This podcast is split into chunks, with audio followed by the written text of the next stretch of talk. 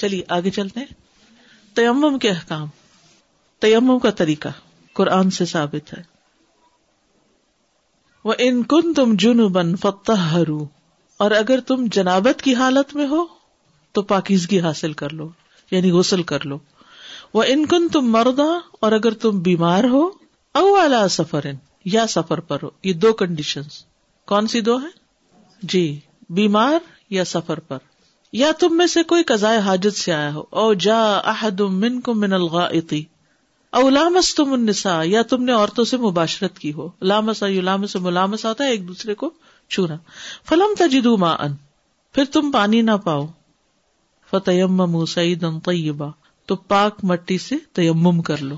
فامسحوا بوجوہکم وایدیکم منہ, اپنے چہروں اور اپنے ہاتھوں کو اس سے مسح کر لو. حدیث سے پتہ چلتا ہے, سید بن عبدالرحمان بن ابزا اپنے والد سے روایت کرتے ہیں کہ ایک شخص عمر بن خطاب رضی اللہ عنہ کی خدمت میں حاضر ہوا اور کہنے لگا مجھے جنابت لاحق ہو گئی. جنابت کا کیا مطلب ہے؟ احتلام ہو گیا اس کو, لیکن پانی نہیں مل سکا. تو عمار بن یاسر رضی اللہ عنہما نے عمر بن خطاب سے کہا, کیا آپ کو یاد ہے ایک مرتبہ میں اور آپ دونوں سفر میں تھے اور جنبی ہو گئے تھے. آپ نے تو نماز نہیں پڑھی تھی کیونکہ پتہ ہی نہیں تھا, لیکن میں نے مٹی میں لوٹ پوٹ ہو کر نماز پڑھ لی تھی, مٹی سے غسل کر لیا. پھر میں نے نبی صلی اللہ علیہ وسلم سے ذکر کیا تو نبی صلی اللہ علیہ وسلم نے فرمایا, تمہارے لیے اس طرح ہی کافی تھا, تمہارے لیے اس طرح ہی کافی تھا. اور کس طرح کافی تھا؟ پھر نبی صلی اللہ علیہ وسلم نے اپنے دونوں ہاتھ زمین پر مارے, ضربہ ضربتن مارے, پھر ان میں پھونک ماری. اس کے بعد آپ نے ان سے اپنے منہ اور ہاتھوں پر مسا کر لیا. ہاتھ, بازو نہیں, ہاتھ. That's it. تیمم کی اہمیت. جابر رضی اللہ عنہ کہتے ہیں, ہم ایک سفر میں نکلے تو ہم میں سے ایک شخص کو پتھر لگ گیا اور اس کے سر میں زخم ہو گیا, پھر اسے احتلام بھی ہو گیا. اس نے اپنے ساتھیوں سے پوچھا, کیا میرے لیے کوئی اجازت ہے کہ میں تیمم کر لوں؟ انہوں نے کہا, ہم تمہارے لیے کوئی رخصت نہیں پاتے جبکہ تمہیں پانی پر قدرت حاصل ہے. چنانچہ اس نے غسل کر لیا اور مر گیا. جب ہم نبی صلی اللہ علیہ وسلم کی خدمت میں پہنچے, آپ کو اس کی خبر دی گئی تو آپ نے فرمایا, انہوں نے اس کو قتل کر ڈالا, اللہ انہیں ہلاک کرے. انہوں نے پوچھ کیوں نہ لیا جبکہ انہیں علم نہ تھا؟ بے شک عاجز جاہل کی شفا سوال کر لینے میں ہے, جس کو نہیں پتا وہ پوچھ لیا کرے. اس شخص کے لیے یہی کافی تھا کہ تیمم کر لیتا اور اپنے زخم پہ پٹی باندھے رہتا, پھر اپنے زخم پر مسح کرتا اور اپنا باقی سارا جسم دھو لیتا. تیمم کر لیتا, زخم پہ پٹی باندھ لیتا, پھر اپنے زخم پہ مسح کرتا اور باقی جسم دھو لیتا. یعنی سر پہ تھا نا تو سر نہیں دھوتا, ٹھیک ہے, تیمم کر لیتا اور باقی جسم جتنا دھو سکتا تھا وہ دھو لیتا. اور اگر دیکھے انسان کے بخار وغیرہ ہے تو پھر یہ نہیں کہ صرف سر نہ دھوئے اور باقی جسم دھو لے, یہ تو خون نکلا ہوگا اور سارے جسم پہ لگ گیا ہوگا, تو اس لیے دھونے کی اجازت دی. تیمم کا وضو سے کفایت کر جانا. ابو سعید خدری سے مروی ہے, وہ کہتے ہیں کہ دو آدمی سفر پر نکلے اور نماز کا وقت ہو گیا, ان کے پاس پانی نہیں تھا. جیسے بعض اوقات ہمارے ساتھ بھی ہوتا ہے نا کہ اچانک پانی کی سپلائی بند ہو سکتی ہے, کبھی موٹر خراب ہو سکتی ہے, ایون پانی تو ہے یخ ٹھنڈا ہے, ہیٹر گیزر کو کچھ ہو گیا, ایسا بھی کبھی ہوتا تھا. اب ٹھنڈے یخ پانی سے نہا کے بیمار ہونے کی اجازت نہیں. تیمم کیا جا سکتا ہے چاہے آپ گھر پر ہی ہوں, کیونکہ اس وقت یہ ممکن نہیں ہوتا بعض اوقات کہ نیبر کے پاس جائیں, وہ نان مسلم ہیں, ان وہ اجازت نہیں دیں گے آپ کو کہ آپ ان کو اس وقت ناک کر کے نماز کے وقت فجر کے آپ ان کو نہانے کا پانی مانگے. ہاں اگر پاسبلٹی میں ہے, ایسی صورت ہے آپ جلدی سے گرم کر سکتے. کئی دفعہ ایسا ہوتا ہے نا بالکل نماز ہی نکلنے لے, صرف اتنا ٹائم ہے کہ آپ فرض ادا کر لیں, تو اس صورت میں تیمم ہو سکتا ہے. لیکن یہ نہیں کہ گھنٹہ بھر ہے اور انسان کہ اچھا چلو سستی کے مارے نہیں کر, وہ اور بات ہے. دو آدمی سفر پہ نکلے, نماز کا وقت ہو گیا, ان کے پاس پانی نہیں تھا, انہوں نے پاک مٹی سے تیمم کر کے نماز پڑھ لی, مگر ابھی نماز کا وقت باقی تھا کہ پانی مل گیا. ابھی نماز کا وقت باقی تھا کہ پانی مل گیا تو ان میں سے ایک نے وضو کر کے نماز دوہرا لی کہ پانی جو مل گیا تو میں ابھی ٹائم ہے پڑھ لیتا ہوں, اور دوسرے نے نہیں دوہرائی کہ میں تو پڑھ چکا ہوں, پھر کیوں پڑھوں, ایک وقت میں دو دفعہ تھوڑی پڑھتے ہیں. پھر وہ دونوں رسول اللہ صلی اللہ علیہ وسلم کی خدمت میں آئے, آپ سے ذکر کیا, تو آپ نے اس سے جس نے نماز نہیں دہرائی تھی فرمایا تم نے سنت کو پا لیا اور تمہارے لیے تمہاری نماز کافی ہو گئی، اور جس نے وضو کر کے نماز دہرائی تھی اسے فرمایا تمہارے لیے دوہرا اجر ہے۔ سبحان اللہ، یہ ہے ہمارے دین کی خوبصورتی، اور ہم دونوں کو نگیٹ کر لیتے ہیں، ایک دوسرے کو گمراہ کہتا ہے، دوسرا پہلے کو گمراہ کہتا ہے، ایک اس کو غلط ثابت کرتا ہے، ایک اس کو غلط ثابت کرتا ہے، علم نہ ہونے کی وجہ سے۔ دین میں سہولت بھی ہے، خوبصورتی بھی ہے، ٹھیک ہے کچھ پابندیاں بھی ہیں وہ ضروری ہیں، لیکن باقی دین میں بہت وسعت ہے، ایک سے زیادہ آپشنز ہیں۔ تیمم کا غسل سے کفایت کر جانا، یعنی پہلے تیمم تو وضو کے لیے، اب تیمم کس لیے؟ غسل کے لیے۔ عمران بن حسین خزائی رضی اللہ عنہما سے روایت ہے کہ رسول اللہ صلی اللہ علیہ وسلم نے ایک شخص کو دیکھا جو الگ کھڑا تھا، اور اس نے لوگوں کے ساتھ نماز نہیں پڑھی تھی، جماعت سے نماز ہی نہیں پڑھی، الگ کھڑا رہا۔ آپ نے فرمایا اے فلاں، تجھے لوگوں کے ساتھ نماز ادا کرنے میں کون سا عذر مانے تھا؟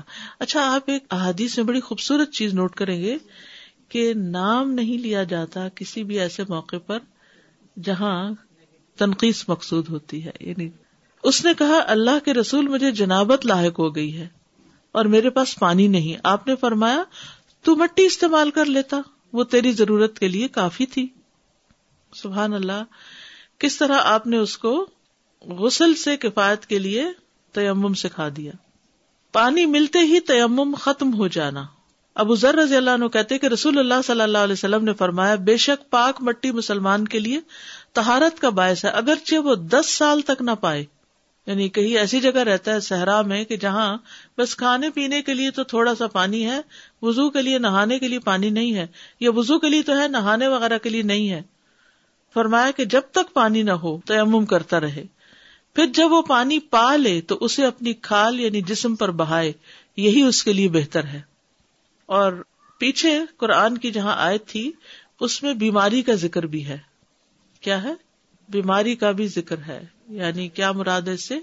یہاں تو سفر کی بات تھی نا، اور اوپر سر پھوڑے جانے کی بات، تو بیماری میں بھی چاہے انسان اپنے گھر میں ہو، چاہے گرم پانی ہو، گرم کمرہ ہو، سب کچھ ہو، لیکن اگر بیماری کے بڑھنے کا اندیشہ ہو، پانی سے تکلیف بڑھ جاتی ہو، انسان بیکار ہو جائے، تو ایسی صورت میں وہ تیمم کر سکتا ہے، ٹھیک ہے؟ یعنی جان کی ہلاکت کا خطرہ ہو، بیماری میں اضافے کا خطرہ ہو جو بالآخر انسان کو مارنے والی ہو۔ تھوڑی بہت بیماری تو ہر ایک کو ہوتی ہے، کوئی شخص یہ نہیں کہے گا کہ میں ہنڈریڈ پرسینٹ فٹ ہوں۔ تو چھوٹی موٹی بیماریوں میں تیمم نہیں، سستی کے مارے تیمم نہیں، حقیقی ضرورت میں، عذر میں۔ کوئی بھی مٹی جیسے ریت ہے، کسی چیز پہ ڈسٹ پڑی ہوئی ہے، یہ سب پاک ہے۔ ناپاک وہ ہے جیسے باہر ہے جنگل میں کوئی کتا پیشاب کر گیا ہے، یا اسمیلی ہے، گندی ہے، بو آ رہی ہے، تو وہ نہیں۔ لیکن یہ کہ ڈرائی ہو نہیں، مٹی ہی کا حکم ہے، مٹی ہی کا حکم ہے۔ تو آپ تھوڑی سی کسی ڈبیا میں ساتھ لے کے رکھ لیں، ایسی صورت میں ریت ہے، ڈسٹ ہے، کچھ بھی۔ جیسے ایون ایئرپورٹ پہ اگر آپ چل رہے ہیں نا، تو آپ دیکھ رہے ہیں کارنرز میں نیچے اگر ڈسٹ، ویسے تو صفائی ہوتی رہتی، لیکن کہیں سے بھی آپ کو تھوڑی سی بھی ڈسٹ مل جائے تو کام چل جائے گا۔ یعنی اصل میں مٹی ملنا مقصود نہیں ہے۔ نبی صلی اللہ علیہ وسلم نے کیا کیا؟ مٹی پہ ہاتھ مارا اور پھر پھونک بھی ماری، یہ نہیں کہ ہاتھ جھاڑے، پھونک ماری۔ ایک جگہ میں نے تیمم کا طریقہ کہیں کسی نے سلائیڈز بنائی ہوئی تھی اور ان میں لکھا ہوا کہ مٹی پہ ہاتھ مار کے ہاتھ جھاڑیں۔ جھاڑوں کا لفظ نہیں ہے حدیث میں، پھونک مارنے کا لفظ ہے، ٹھیک ہے؟ استاذہ یہ سوال کسی نے کیا تھا کہ فجر کی نماز کے لیے اگر دیر سے اٹھے ہیں اور سمجھیے بالکل کم وقت باقی ہے اور وضو کا وقت نہیں ہے، تو اس سلسلے میں تیمم کیا جا سکتا ہے؟ صرف اگر دس منٹ باقی ہے تو دس منٹ میں غسل نہیں ہو سکتا، اس وقت تیمم، تاکہ نماز پڑھی جا سکے، فرض ادا ہو جائے۔ ہاسپٹلز میں مریضوں کو انسان کیسے بتائے کہ تیمم کیسے کیا جائے؟ کٹس ملتی ہیں، بس ان کا ہاتھ لگوا کے چہرہ اور، مگر ہر کسی کے پاس تو نہیں ہوتی ہے، پرووائڈ کر دیا جائے۔ سعودیہ سے کٹس ملتی ہیں، دارالسلام نے شاید بنائی ہیں، اویلیبل ہوتی ہیں، شاید یہاں کسی بڑے سٹور پہ، اسلامک سٹور پہ آپ کو مل بھی جائیں، نہیں تو آپ ان سے کہیے کہ وہ منگوا لیں۔ مجھے بھی کسی نے گفٹ دی تھی، بہت اچھی ہے، ہلکا سا پتلا سا ایک باکس ہے، میرے پاس ہے ایک، لیکن ہم لوگ وزٹ کرتے ہیں مریضوں کو تو ہم ان کو چھوٹی سی ڈبیا، چھوٹی چھوٹی ڈبیا میں اگر صاف ریت مٹی کوئی چیز ڈال کے وہ ان کو ایک ایک گفٹ کے طور پر دے دے، اور وہ اس میں سے ہلکی سی نکال کے تھوڑی ہاتھ پہ ڈال کے اس کو ان کو طریقہ بھی بتا دیں. صحیح, کیونکہ وہ لوگ یہ کہتے ہیں کہ پتہ نہیں ٹاول کو ہاتھ لگا لو. نہیں, ٹاول سے تو تیمم نہیں ہوتا. جی, جیسے سمرز میں ہم اینکل ساکس پہنتے ہیں, رائٹ, تو اب اگر اینکل سے ساک نیچے اتر جائے تو کیا دوبارہ اس کو پاؤں کو دھونا ہوگا؟ کیونکہ وہ اینکل جو ہے نا وہ انکلوڈیڈ ہے اس میں. اگر سلپ کر جائے سلپ کر جائے تو پھر دوبارہ وضو کرنا ہوگا. ٹھیک ہے, اتر گیا نا وہ. ہاں, اگر وضو ہی کی حالت میں اترا, یعنی آپ نے وضو میں پہنا جی, اور ابھی وضو تھا کہ وہ اتار دی جراب پھر دوبارہ پہن لی تو کوئی حرج نہیں. او اوکے, آئی تھاٹ کہ اگر کسی طرح وضو کی حالت میں اتر جاتا ہے. نہیں, وضو کی حالت میں اترنے میں کوئی فرق نہیں پڑتا. اگر وضو ٹوٹ گیا اور پھر اترا تو پھر آپ کو دوبارہ دھونا ہوگا. چلیے آگے چلتے. اگر کوئی حج عمرے پہ جا رہا ہے اور وہ سارے کے سارے وضو کرنے کھڑے ہو گئے تو کیا ہوگا؟ یہ تو ہمیں ایڈوانٹیج ہوتا ہے نا, ایسی فلائٹس ہوتی ہے جس میں کوئی نماز نہیں پڑھتا تو ہم وضو کہ عیاشی کر لیتے ہیں. لیکن یہ کہ جہاں یہ خطرہ ہو کہ لوگوں کے استنجے کے لیے بھی پانی نہیں بچے گا, وہاں ہم سارا پانی ختم کر دیں تو ایسی صورت میں پھر تیمم بھی ٹھیک ہے. یہ پوائنٹ تھا ان میں کہ پانی ملتے ہی تیمم ختم ہو جانا, یعنی پانی جب دستیاب ہو گیا تو جو گزشتہ تیمم کیا ہوا ہے, وضو اگر نہیں ٹوٹا تو that can you can continue, لیکن تیمم کی اجازت ایک طرح سے ختم ہے کہ نیکسٹ ٹائم تیمم نہ کریں, رائٹ؟ یہی مطلب ہے. یعنی سوال یہ ہے کہ آپ نے تیمم کر کے نماز پڑھی, اتنے میں پانی آ گیا, تو اب یہ نماز تو ہو گئی, لیکن اس تیمم سے اگلی نماز نہیں پڑھنی, اگلی نماز کے لیے دوبارہ وضو کر لیں. ٹھیک ہے, چلیے آگے پڑھیں. اب آ رہا ہے موضوع نماز کے طریقے پر, نماز کا طریقہ, اور یہ ہے حی علی الصلاۃ کا اصل ٹاپک, یعنی مرکزی مضمون. ابھی تک تو تمہید ہی تھی. سب سے پہلے نبی صلی اللہ علیہ وسلم کے طریقے پر نماز پڑھنے کی اہمیت. قرآن مجید میں آتا ہے لَقَدْ كَانَ لَكُمْ فِي رَسُولِ اللَّهِ أُسْوَةٌ حَسَنَةٌ, تمہارے لیے اللہ کے رسول کی ذات میں بہترین نمونہ ہے. لِمَنْ كَانَ يَرْجُ اللَّهَ وَالْيَوْمَ الْآخِرَةَ, جو بھی اللہ اور یوم آخرت کی امید رکھتا ہو. وَذَكَرَ اللَّهَ كَثِيرًا, اور اللہ کو کثرت سے یاد کرتا ہو, بکثرت یاد کرتا ہو. تو بہترین عبادت, احسن عمل وہی ہوتا ہے جو رسول اللہ صلی اللہ علیہ وسلم کے طریقے پر ہو. خلق الموت والحیات لیبلوکم ایکم احسن عملا, تو احسن عمل کون سا ہے؟ جس میں نیت بھی اچھی ہو اور طریقہ بھی اچھا ہو. اور طریقہ اچھا کون سا ہے؟ جو اسوہ حسنہ کے مطابق ہو. نماز کے بارے میں نبی صلی اللہ علیہ وسلم کا حکم ہے صلو کما رأیتمونی اصلی, تم اس طرح نماز پڑھو جس طرح تم نے مجھے نماز پڑھتے دیکھا ہے. مسنون نماز پڑھنے والے کے لیے اللہ اور رسول کا ذمہ ہے. انس بن مالک رضی اللہ عنہ نے کہا کہ رسول اللہ صلی اللہ علیہ وسلم نے فرمایا جو شخص ہماری طرح نماز پڑھے اور ہمارے قبلے کی طرف منہ کرے, یعنی یہود و نصارہ کا بھی نماز کا طریقہ ہے نا, تو جو نبی صلی اللہ علیہ وسلم کے طریقے کے مطابق نماز پڑھے اور خانہ کعبہ کی طرف منہ کرے اور ہمارا ذبیحہ کھائے تو وہ ایسا مسلمان ہے جسے اللہ اور اس کے رسول کا ذمہ حاصل ہے. پس تم اللہ کے ذمے میں خیانت نہ کرو. اس ذمے سے کیا مراد ہے؟ اس سے مراد وہ امان اور ضمانت ہے جس کو اللہ نے بعض حالات میں جن و انس کے دشمنوں سے کفایت کرنے کے لیے مومنوں کے لیے مقرر کیا ہے. یعنی جو شخص صحیح طور پر وضو کرے گا, صحیح نماز ادا کرے گا, وہ جن و انس کے شر سے محفوظ رہے گا, کیونکہ ایسے بندے کی حفاظت کا ذمہ اللہ نے لے رکھا ہے. اور بعض حالات میں یہ ذمہ باقی نہیں رہتا, یعنی نماز تو صحیح پڑھ رہا ہے لیکن کوئی اور غلط کام کر رہا ہے, مثلا بزنس میں دھوکہ دے رہا ہے, فریب کر رہا ہے, تو اس نے نافرمانی کر کے اپنے اس ذمے کو توڑ دیا جو کہ امن فراہم کرنے اور ضمانت دینے کا ذمہ تھا.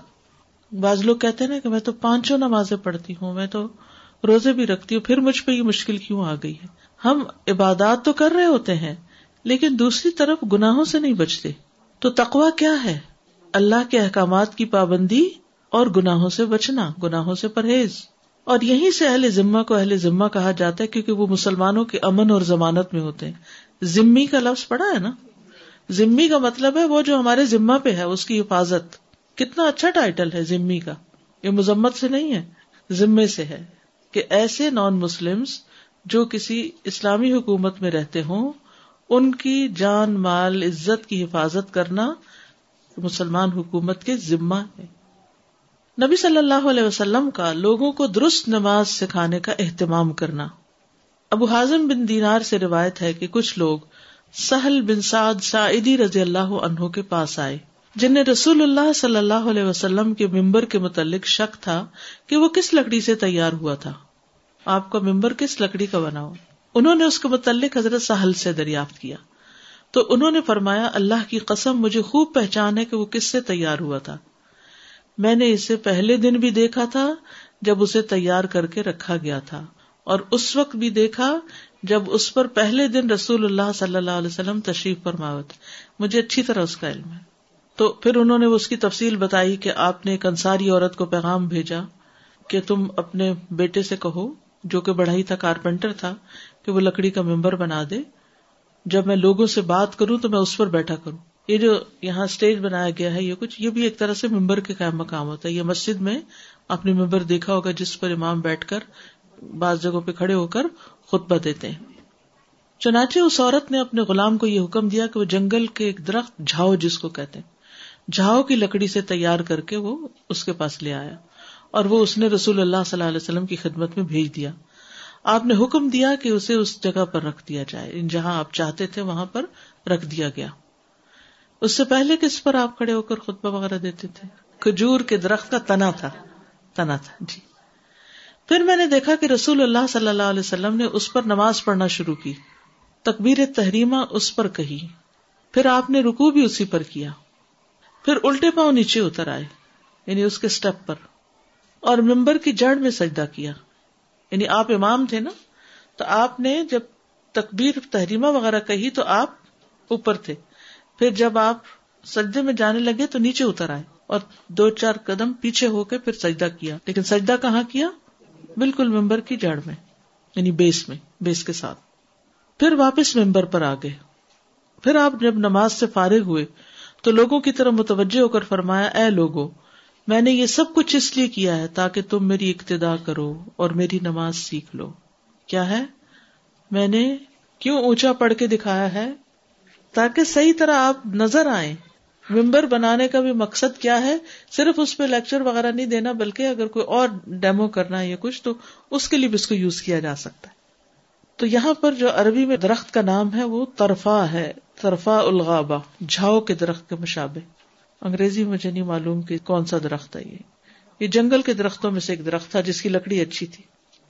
اب آپ کہہ رہے ہوں گے اچھا آپ ممبر پہ کھڑے ہوئے جہاں سجدے کی جگہ نہیں تھی، پھر سجدے کے لیے آپ نیچے اترے، پیچھے ہوئے، پھر زمین پہ سجدہ کیا، یہ کیا؟ یہ سارا اصل میں تو اہتمام تھا کہ نماز دکھائی جائے کہ اس طرح نماز پڑھتے ہیں، کر کے دکھائی گئی. تو بہت سی چیزیں انسان صرف سن کے نہیں سیکھ سکتا، کرتے ہوئے کسی کو دیکھ لے تو ایک ہی دفعہ مسئلہ حل ہو جاتا ہے. شرح سنن نبی داؤد میں انہوں نے کیا لکھا ہے، آپ صلی اللہ علیہ وسلم اس نمایاں جگہ پر کھڑے ہوئے یہاں تک کہ سب نے آپ کو دیکھ لیا، حتیٰ کہ ان لوگوں نے بھی دیکھ لیا جو پہلی صف کے علاوہ تھے. صرف پہلی صف نے نہیں دیکھا، آپ اتنے اونچے تھے کہ پیچھے والی صف کے لوگ بھی دیکھ پا رہے تھے، کیونکہ آپ لوگوں سے بلند تھے اور آپ کا مشاہدہ پہلی صف والے اور پیچھے والے بھی کر رہے تھے. اور یہ واقعہ اس بات پر بھی دلالت کرتا ہے کہ نماز میں تھوڑی بہت حرکت کرنا نماز پر اثر انداز نہیں ہوتی، اس لیے کہ نبی صلی اللہ علیہ وسلم ممبر پر چڑھے پھر اترے جبکہ آپ نماز کی حالت میں تھے، خصوصاً صف ملانے کے لیے. ٹھیک ہے نا، کیونکہ لوگ پتھر کی طرح جم کے کھڑے ہو جاتے ہیں، ہل کے نہیں دیتے، کیونکہ وہ کہتے ہیں ہماری نماز خراب ہوتی. بھائی یہ جو آپ صف توڑ کے پڑھ رہے ہو یہ نہیں خراب ہو رہی، یہ تو اس سے بھی زیادہ کام خراب ہو رہا ہے، کیونکہ ان تسویۃ الصفوف من اقامت الصلاۃ، صفوں کا برابر کرنا اقامت صلاۃ کا حصہ ہے، لیکن لوگوں کو پتہ ہی نہیں. اور شاید آپ میں سے ہر ایک نے اس پر ڈانٹ کھائی ہو، میں نے تو بہت سخت کھائی ہوئی. جہاں جی چاہ کھڑے ہو گئے مسجد میں، نماز پڑھ رہے ہیں، بس آواز آ رہی ہے نماز پڑھ رہے ہیں، صف ہے یا نہیں. تو ہر چیز کے مینرز ہوتے ہیں نا. آپ ٹیبل تو اتنے ٹھاٹ سے لگاتے ہیں کہ چمچ یہاں ہو، کانٹا یہاں ہو، پلیٹ اس طرح چھوٹی یہاں ہو، بڑی، اور نماز کے وقت صف بنانی نہیں آتی اور صف کو نماز کا حصہ نہیں سمجھتے. صف بنانا نماز کا حصہ ہے، اٹس من اقامت الصلاۃ ہے. اقیم الصلاۃ نہیں ہوگا پوری نماز نہیں ہوگی، پوری نماز نہ ہوئی تو نقصان کیا ہوگا؟ ذمہ ختم ہو جائے گا. ذمے والی بات یاد رکھیے گا. ہم نے اپنی نمازیں کیوں ٹھیک رکھی ہیں؟ تاکہ ہم اللہ کی حفاظت میں ہوں. احفظ اللہ یحفظک احفظ اللہ تجدہ تجاہک. اللہ کی حکم کی حفاظت کرو، وہ تمہاری حفاظت کرے گا، تم اللہ کو سامنے پاؤ گے. تو اس لیے بہت ضروری ہے کہ ہم اس چیز کا بہت لحاظ پاس رکھیں. ٹھیک ہے، بعض اوقات یہ ہوتا ہے کہ مثلاً آپ نماز پڑھ رہے ہیں اور قریبی بچہ سو رہا ہے اور ایک دم آپ نے دیکھا کہ وہ نیچے گرنے لگا، تو آپ کیا کریں گے؟ نماز ہی کی حالت میں اس کو اٹھا بھی سکتے ہیں یا پرے بھی کر سکتے ہیں. ٹھیک ہے، یعنی بوجہ مجبوری کریں گے. ہر وقت عادت نہیں بنانی چاہیے کہ دوپٹہ ہی ٹھیک کرتے رہے نماز میں، تو یہ درست نہیں ہے. ہاں یہ ہے کہ آپ ٹھیک ٹھاک پہن کے کھڑے ہوئے تھے، سجدے میں گئے اور وہ الٹا ہو گیا، تو اب آپ کو ہاتھ سے حرکت کرنی پڑے گی. حرکتیں کثیر نہیں ہونی چاہیے بلا وجہ، لیکن ضرورتاً ہو سکتی ہے تھوڑی بہت حرکت. پھر آپ قبلے کے رخ ہی رہے. ٹھیک ہے، یہ نہیں کہ نیچے اترتے ہوئے سیڑھی سے الٹا مڑے اور پھر اتر کے پھر ادھر منہ کریں، یہ کام نہیں کر سکتے. یعنی قہقری جس کو کہتے ہیں نا، کہ الٹے پاؤں اترنا، الٹے پاؤں اترے آپ. پھر آپ نے جب سجدہ کا ارادہ کیا تو چونکہ آپ ممبر پر سجدہ نہیں کر سکتے تھے اور نہ ہی آپ کے لیے ایسا کرنا ممکن تھا، تو آپ الٹے پاؤں پیچھے اترے، پھر آپ نے زمین پہ سجدہ کیا. بعض احادیث میں ہے کہ ممبر کی تین سیڑھیاں تھیں، بعض میں دو کا ذکر آتا ہے، اور دونوں میں اختلاف کیوں ہے اس کی تطبیق کیا کہ سیڑھیاں تو تین ہی تھیں، اور جس نے دو سیڑھیاں کہیں اس نے اس سیڑھی کو شمار نہیں کیا جس کے اوپر آپ بیٹھتے تھے، یعنی اوپر والی کو انکلوڈ ہی نہیں کیا. تو یہ تھا نبی صلی اللہ علیہ وسلم کا صحابہ کو نماز کا طریقہ سکھانا. پھر صحابہ بھی ایک دوسرے کو نماز کا طریقہ سکھاتے تھے. محمد بن عمر بن عطا بیان کرتے ہیں کہ میں نے ابو حمید سائدی رضی اللہ عنہ کو سنا، انہوں نے رسول اللہ صلی اللہ علیہ وسلم کے صحابہ میں سے دس افراد کی جماعت میں کہا، اور ان میں ابو قطادہ رضی اللہ عنہ بھی تھے. ابو حمید نے کہا کہ میں رسول اللہ صلی اللہ علیہ وسلم کی نماز کے متعلق تم سب سے زیادہ باخبر ہوں. انہوں نے کہا کیسے؟ اللہ کی قسم، تم کوئی ہم سے زیادہ نبی صلی اللہ علیہ وسلم کی اتباع کرنے والے تو نہیں ہو، یا ہماری نسبت زیادہ قدیم الصحبت نہیں ہو. انہوں نے کہا کیوں نہیں؟ صحابہ نے کہا اچھا تو بیان کرو. ٹھیک ہے، یعنی انہوں نے اپنی پوری تسلی پہلے کی کہ یہ واقعی صحیح بات کر رہے ہیں، پھر اس کے بعد طریقہ جانا، اور طریقہ آگے آئے گا اس لیے باقی تفصیلات چھوڑ رہی ہوں. صحابہ کو اپنی قوم کو نماز نبی سکھانا، اپنے گروپ ساتھیوں کو سکھانا، پھر قوم کو بھی سکھانا. ابو مالک اشعری رضی اللہ عنہ نے ایک مرتبہ اپنی قوم کو جمع کر کے فرمایا، اے گروہ اشعریین. کہاں کے تھے اشعری؟ اشعری کہاں سے آئے تھے؟ یمن سے. یمن سے آئے تھے. وہ لوگ پہلے کہاں پہنچ گئے تھے؟ جب وہ یمن سے نکلے تھے ہجرت کرنے تو کہاں جا پہنچے تھے؟ بخاری دھیان سے پڑھا کیجیے. وہ حبشہ جا پہنچے تھے. یہ ذرا انٹرسٹنگ بات ہے، تھوڑے سے آپ کو لائٹ کرنے کے لیے تاکہ آپ سنجیدہ باتیں لے سکیں. وہ نکلے یمن سے، سمندری رستے پہ آ رہے تھے مدینہ کی طرف، کیونکہ ساحل ساحل سے بیچ ایک تو تھا مکہ سے رستہ، مکہ سے بیچ میں دشمن بیٹھے ہوئے تھے، تو انہوں نے سوچا کہ ہم باروں بار جاتے ہیں اور ساحل سے پھر مدینہ کی طرف چلے جائیں گے. تو وہ ہوائیں کشتی کو لے گئی ادھر کی بجائے اپوزٹ سائڈ پہ، دوسری طرف حبشہ تھا. تو وہاں کس سے ملاقات ہوئی؟ جعفر بن ابی طالب اور جو صحابہ مکہ سے ہجرت کر کے گئے تھے ان سے جا کے مل لیے. کتنے خوش ہوئے ہوں گے، لیکن ان کو افسوس بھی ہوا کہ ہم نبی صلی اللہ علیہ وسلم کے لیے نکلے تو ہم پہنچ کہاں گئے. کبھی ایسے بھی ہوتا ہے نا، انسان رستہ بھول جاتا ہے اور جا کے کہیں اور جا پہنچتا ہے، اس میں بھی خیر ہوتی. تو ان کی ایک طرح سے دو ہجرتیں ہو گئی، ایک ہجرت وہاں تک ہو گئی اور پھر وہاں سے جب مدینہ آئے سب، تو یہ ابو موسیٰ اشعری ان کے ساتھ. تو بہرحال ان کی آواز بڑی خوبصورت تھی ابو موسیٰ اشعری کی. اور جب یہ ایک دفعہ حضرت عائشہ رضی اللہ عنہا عشاء کی نماز کے بعد ذرا دیر سے گھر آئیں تو آپ نے پوچھا تم کہاں رہ گئی تھی؟ تو کہنے لگی وہ میں آپ کے ساتھی کی ایک تلاوت سن رہی تھی. تو آپ نے فرمایا لقد اوتی مزمارا من مزامیر آل داؤد، کہ ان کو یعنی کہ بہت اچھی آواز دی اللہ نے ان کو، جیسے آل داؤد کو ملی تھی. بہرحال تو انہوں نے اپنی قوم کو جمع کیا، جتنے بھی سارے مہاجر وہ پہلے حبشہ گئے پھر مدینہ آئے اور وہ آئے ہوئے تھے نا، تو ان کو اکٹھا کیا، اپنی فیملی اپنے لوگوں کو. اس سے بھی کیا پتہ چلتا ہے، یہ آپ کا ہوم ورک ہے کہ آپ بھی اپنے گروہ کو جمع کریں، اپنے ملنے والوں کو یا اپنے بچوں کو یا اپنے گھر والوں کو. تو کہا اے گروہ اشعریین، خود بھی ایک جگہ جمع ہو جاؤ اور اپنی عورتوں اور بچوں کو بھی جمع کرو. فیملی گیدرنگ، تاکہ میں تمہیں نبی صلی اللہ علیہ وسلم جیسی نماز سکھا دوں جو آپ نے ہمیں مدینہ میں پڑھائی تھی۔ چنانچہ وہ سب جمع ہو گئے اور اپنی عورتوں اور اپنے بچوں کو بھی جمع کر لیا اور ان کو نماز کا طریقہ سکھایا، اور طریقہ آگے آ رہا ہے اس لیے اگلی بات بعد میں کریں گے۔ پھر لوگ دور دور سے آ کر نبی صلی اللہ علیہ وسلم سے نماز سیکھتے تھے۔ اب آپ لوگ یہ کورس کر رہے ہیں نا، تو اس کورس کے کرنے کا مقصد یہی ہے کہ آپ اتنے اچھے طریقے سے اس کو سیکھیں کہ اپنی نمازوں کے ساتھ ساتھ دوسروں کو بھی یہ سارے مسائل بتائیں، اچھے سے یہ سب یاد کر لیں تاکہ غلط نہ بتائیں۔ ابن عمر رضی اللہ عنہما سے روایت ہے، فرماتے ہیں کہ انصار میں سے ایک شخص نبی صلی اللہ علیہ وسلم کے پاس آیا، کہنے لگا اللہ کے رسول چند کلمات کے متعلق پوچھنا چاہتا ہوں۔ تو آپ نے فرمایا بیٹھ جاؤ بتاتا ہوں۔ پھر ثقیف میں سے ایک شخص آیا، ثقیف کہاں کے تھے یہ بتا دیجیے، طائف کے تھے، ٹھیک ہے، اور کہنے لگا اے اللہ کے رسول چند کلمات کے متعلق پوچھنا چاہتا ہوں۔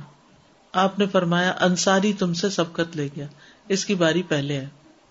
انصاری نے عرض کیا یہ شخص اجنبی ہے اور اجنبی کے لیے حق ہے، یعنی اس کو آپ پریفرنس دیجیے، بس آپ اس سے آغاز کیجیے۔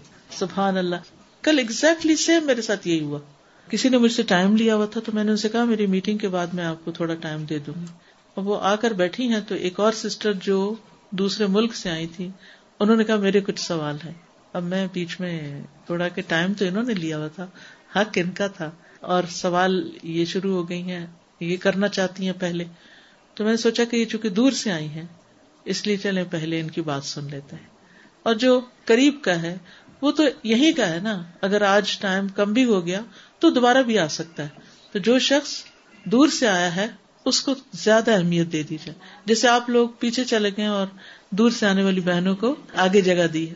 تو مہمان کا ایک حق ہوتا ہے، اجنبی کا ایک حق ہوتا ہے، ٹھیک ہے نا، اور اس معاملے پہ پھر ہمیں صبر بھی کرنا پڑتا ہے کہ اگر ہمارا حق کسی اور کو دیا، یہاں اخلاق اور کرٹسی دیکھیں، آپ نے تو ان کو بھی مطمئن کیا کہ حق تمہارا ہی پہلے، ورنہ ہم یہیں سے تھوڑی تھوڑی بری فیلنگ جو ہے وہ لے کے چل پڑتے ہیں۔ یہ بڑی انٹرسٹنگ حدیث ہے، اس لیے اس میں نبی صلی اللہ علیہ وسلم کی نبوت کی نشانی بھی ہے کہ آپ کو وحی کے ذریعے سب کچھ پتہ چلتا تھا۔ تو آپ ثقفی کی طرف متوجہ ہوئے اور اس سے فرمایا کہ اگر تم چاہو تو میں تمہیں بتا دوں کہ تم کس بارے میں پوچھنا چاہتے ہو، یعنی تم آئے تو مجھے پوچھنا، مگر مجھے پتا ہے تم کیا پوچھنا چاہتے، اگر تم چاہو تو سوال کرو میں تمہیں بتا دوں گا۔ تو اس نے کہا اللہ کے رسول آپ ہی بتائیں کہ میں کیا پوچھنا چاہتا ہوں۔ آپ نے فرمایا تم رکوع اور سجود اور نماز روزے کے متعلق پوچھنے کے لیے آئے ہو۔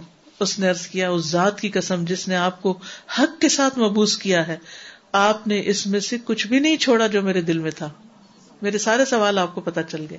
چنانچہ آپ نے فرمایا جب تم رکوع کرو تو اپنی دونوں ہتھیلیاں اپنے دونوں گھٹنوں پہ رکھو، پھر ہاتھوں کی انگلیوں کو کھول لو، یعنی کہ ایسے ٹائٹ کر کے نہیں رکھو بلکہ ڈھیلی ہو، کھلی ہو، پھر اطمینان کرو یہاں تک کہ ہر عضو اپنی جگہ لے لے، پھر جب تم سجدہ کرو تو اپنی پیشانی کو زمین پہ اچھی طرح ٹکاؤ اور برق کی طرح ٹھونگے نہ مارو، اور دن کے اول اور آخر وقت میں نماز پڑھو۔ پھر اس نے کہا اللہ کے نبی اگر میں دو وقتوں کے درمیان نماز ادا کروں؟ تو آپ نے فرمایا پس تم نے نماز ادا کر لی، اور ہر مہینے تیرہ چودہ پندرہ تاریخ کو روزے رکھو۔ بس ثقفی کھڑا ہو گیا، ایک وقت میں اتنی ہی بات کافی۔